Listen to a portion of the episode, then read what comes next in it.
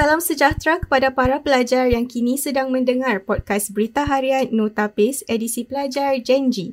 Hari ini saya ditemani calon-calon bagi Anugerah Guru Arif Budiman atau singkatannya AGAP bagi tahun 2022. Bersama saya hari ini ialah guru-guru yang dicalonkan di bawah kategori perangsang atau dalam bahasa Inggeris motivation, Cikgu Nur Syahila Muhammad dan Cikgu Nurul Huda Muhammad Yasin. Apa khabar cikgu-cikgu? Alhamdulillah. Baik, Alhamdulillah. Uh, sayangnya Cikgu Nurul Syakina Sahak yang juga dicalonkan di bawah kategori perangsang tidak dapat hadir bersama kami hari ini. Tetapi tidak mengapa, Cikgu Syahila dan Cikgu Huda boleh menjadi wakil ya. InsyaAllah. Okey, jadi Cikgu Nur Syahila dan Cikgu Huda mungkin boleh kongsi uh, berapa tahun anda sudah uh, dalam bidang mengajar ini? Hmm, uh, saya mula dulu? Ya, Ah, silakan. baiklah. Uh, bagi saya, saya sudah mula mengajar sejak tahun 2013 lah. Jadi pada tahun ini merupakan tahun ke-9 saya mengajar. Oh, Hmm. bagaimana pula dengan Cikgu Nur Syahila? Uh, saya mula mengajar sejak tahun 2014. Jadi tahun ini tahun ke-8 saya. Hmm, okey. Jadi mungkin berdasarkan pengalaman cikgu Saya, dalam usaha menarik minat pelajar untuk Mm-mm. cinta terhadap bahasa Melayu, boleh tak uh, cikgu kongsi apakah cara-cara kreatif yang cikgu terapkan dalam pelajaran? Hmm, mungkin uh, Cikgu Syaila nak mula dahulu? Okey, boleh. Uh, kerana saya mengajar di uh, peringkat sekolah rendah, jadi uh, saya rasa ini uh, kita sebagai guru kan uh, kita harus tahu kecenderungan pelajar kita. Jadi kita tahu basuai cara kita mengajar dan bagaimana kita ingin uh, terapkan minat tersebut. Jadi bagi uh, murid sekolah rendah saya rasa mereka ni lebih suka aktiviti yang menggalakkan mereka untuk menggunakan tangan ataupun hands on lah. eh. Ah, jadi uh, mereka saya uh, kita menggunakan uh, kita uh, mendedahkan mereka pada aktiviti craft tangan seperti Hmm. uh, uh, melukis uh, batik painting Hmm, menarik eh. uh, ataupun uh, kita ada apa ni aktiviti senihat di mana kami dedahkan mereka dengan uh, huruf-huruf Jawi yang kemudiannya uh, mereka dapat tahu bagaimana untuk menggunakan uh, huruf Jawi itu uh, untuk ditulis dalam bentuk rumi dan sebagainya. Ya. Hmm. Hmm.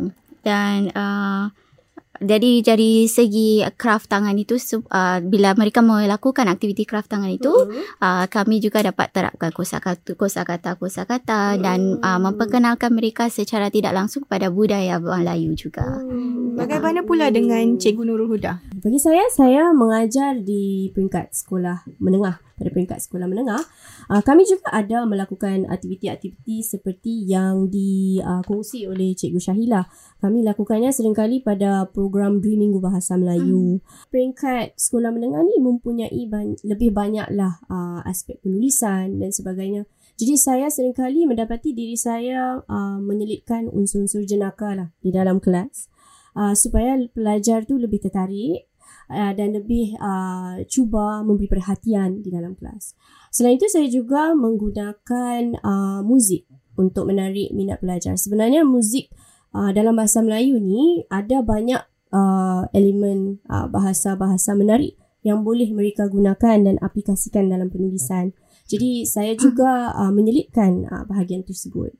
Selain itu uh, aspek uh, untuk as, bagi aspek kemahiran lisan Uh, kami juga menggunakan uh, di sekolah saya lah uh, SEC kami menggunakan uh, podcast sebagai salah satu uh, uh, alat untuk menarik minat pelajar terhadap uh, pertuturan dalam bahasa Melayu. Ya. Hmm, jadi macam seperti yang kita tengah gunakan Ah, jadi saya rasa kalau uh, ini saya sedang mengaplikasikan lah pengajaran saya di dalam uh, apa sesi kita pada hari ini. Ah, okay. Jadi mungkin uh, cikgu-cikgu pun boleh uh, kongsi apakah sumber berguna yang dapat diakses pelajar atau ibu bapa untuk membantu mereka memperbaiki penguasaan bahasa Melayu.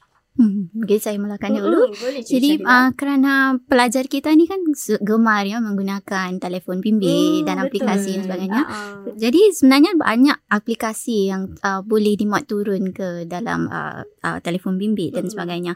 Dan ia telah pun diterbitkan yang dihasilkan oleh uh, MLCS, uh, Malay. Language Center. Um, uh, aplikasi ini uh, termasuklah seperti uh, pintar uh, pintar kata, pintar Mm-mm. kata, uh, pintar peribahasa, uh, cerita rakyat. Mm-mm. Okay, di mana mereka boleh menggunakan aplikasi ini untuk berlatih bahasa Melayu dan ada juga uh, cerita-cerita yang mereka boleh mereka dekati dan uh, pelajari daripada aplikasi-aplikasi itu. Hmm. Dan uh, sebenarnya pada masa yang sama um, banyak lagi uh, sumber di luar sana seperti perpu, uh, perpustakaan Singapura um, terdapat uh, acara-acara bulanan dan bengkel yang mereka boleh ikut uh, turut serta hmm. ibu bapa mereka juga boleh turut serta hmm. dan dia boleh jadi satu acara secara keluarga, keluarga ya, ya, ya. betul. Hmm, setiap bulan ada sebenarnya ya. Hmm. Jadi daripada menggunakan telefon bimbit tu untuk bermain ah, kan. Jadi kerana ah, ah, jadi pintar peribahasa tu sebenarnya satu permainan sebenarnya. Jadi hmm. sambil mereka bermain, mereka juga mengulang kaji lah apa hmm. yang telah di ah, mereka pelajari di dalam hmm. kelas. Ah, ya. Jadi macam sambil menyelam minum ya, air. Betul.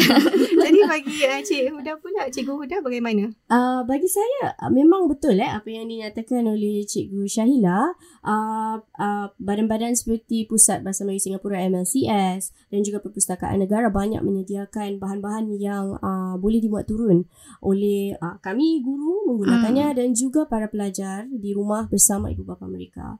Uh, selain itu bagi peringkat sekolah menengah uh, kami juga menggunakan uh, akhbar-akhbar uh, kini akhbar berita harian kan ada pautan yang disediakan untuk uh, kami gunakan di dalam kelas sebagai uh, bahan-bahan pengajaran. Uh, yang mana kalau untuk menulis karangan ekspositori misalnya, saya seringkali mendapatkan pelajar untuk mencari uh, maklumat dalam berita harian.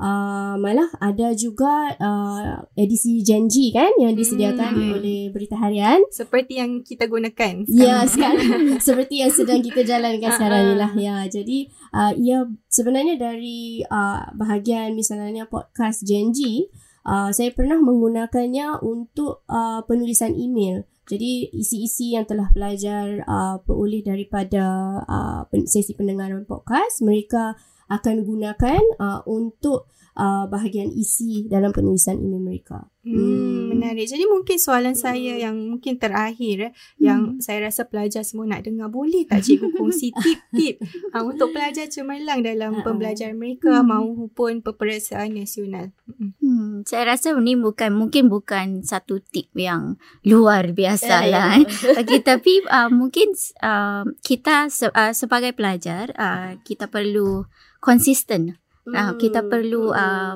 terapkan uh, sikap tekal tu uh, dan kita perlu uh, mempraktikkan bahasa tu Betul. secara seharian hmm. dan jangan tunggu saat-saat akhir lah untuk hmm. kita membuat ulang kaji dan sebagainya. Kerana saat-saat akhir ni selalu uh, membangkitkan tekanan yang tidak diperlukan sebenarnya ya, dan uh, akhirnya mungkin akan menyebabkan pelajar itu sendiri tidak dapat uh, mencapai potensi mereka yang sebenarnya lah. Hmm. Jadi uh, perlu perlu konsisten. Jadi hmm. tidak perlu menunggu uh, hari sebelum peperiksaan tu untuk hmm. like uh, apa ni untuk mengulang kaji semuanya. Ya hmm. agak last minute ya nah, kalau tunggu minute, sehari betul. sebelum peperiksaan. betul betul. Hmm. Uh, uh, sebab uh, apa tu kita seringkali diuji dalam peperiksaan apa yang telah dipelajari dari hmm. uh, mungkin bagi peringkat sekolah rendah dari menengah eh, uh, darjah 1 hingga darjah 6. Hmm. Jadi takkanlah semua yang dipelajari itu dalam 6 tahun atau 4 tahun